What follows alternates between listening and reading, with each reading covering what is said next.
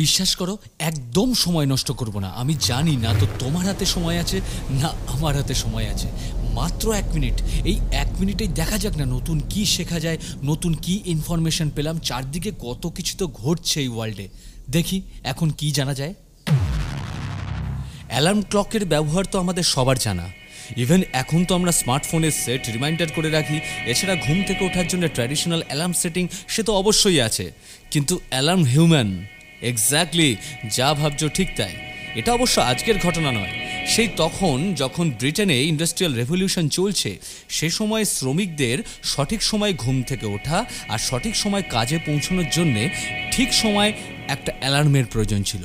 সেই পরিমাণ alarm clock ব্রিটেনে অনুপস্থিত থাকায় একটা নতুন সংখ্যক মানুষকে এই কাজে নিয়োগ করা হয়, যাদেরকে বলা হতো অ্যালার্ম হিউম্যান এবং জবটাকে বলা হতো আর নকার্স আপার্স জব। এরা কি করতেন? এরা সঠিক সময়ের মধ্যেই ওই সমস্ত শ্রমিকদের বাড়ির দরজায় পৌঁছে যেতেন, একটা উডেন স্টিক দিয়ে দুই থেকে চারবার নক করতেন দরজায়, তারপর নিজের নিজের অ্যাড্রেসে চলে যেতেন। বেশিক্ষণ দাঁড়াতেন না এবং ওই আওয়াজে, ওই সময়ের মধ্যেই শ্রমিকরা উঠে পড়তেন এবং নিজের নিজের কাজে পৌঁছে যেতেন।